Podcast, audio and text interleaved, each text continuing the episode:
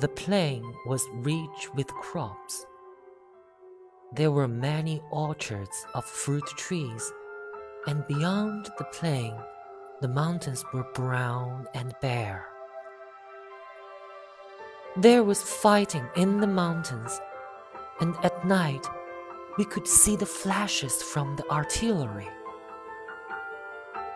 In the dark, it was like summer lightning, but the nights were cool, and there was not the feeling of a storm coming.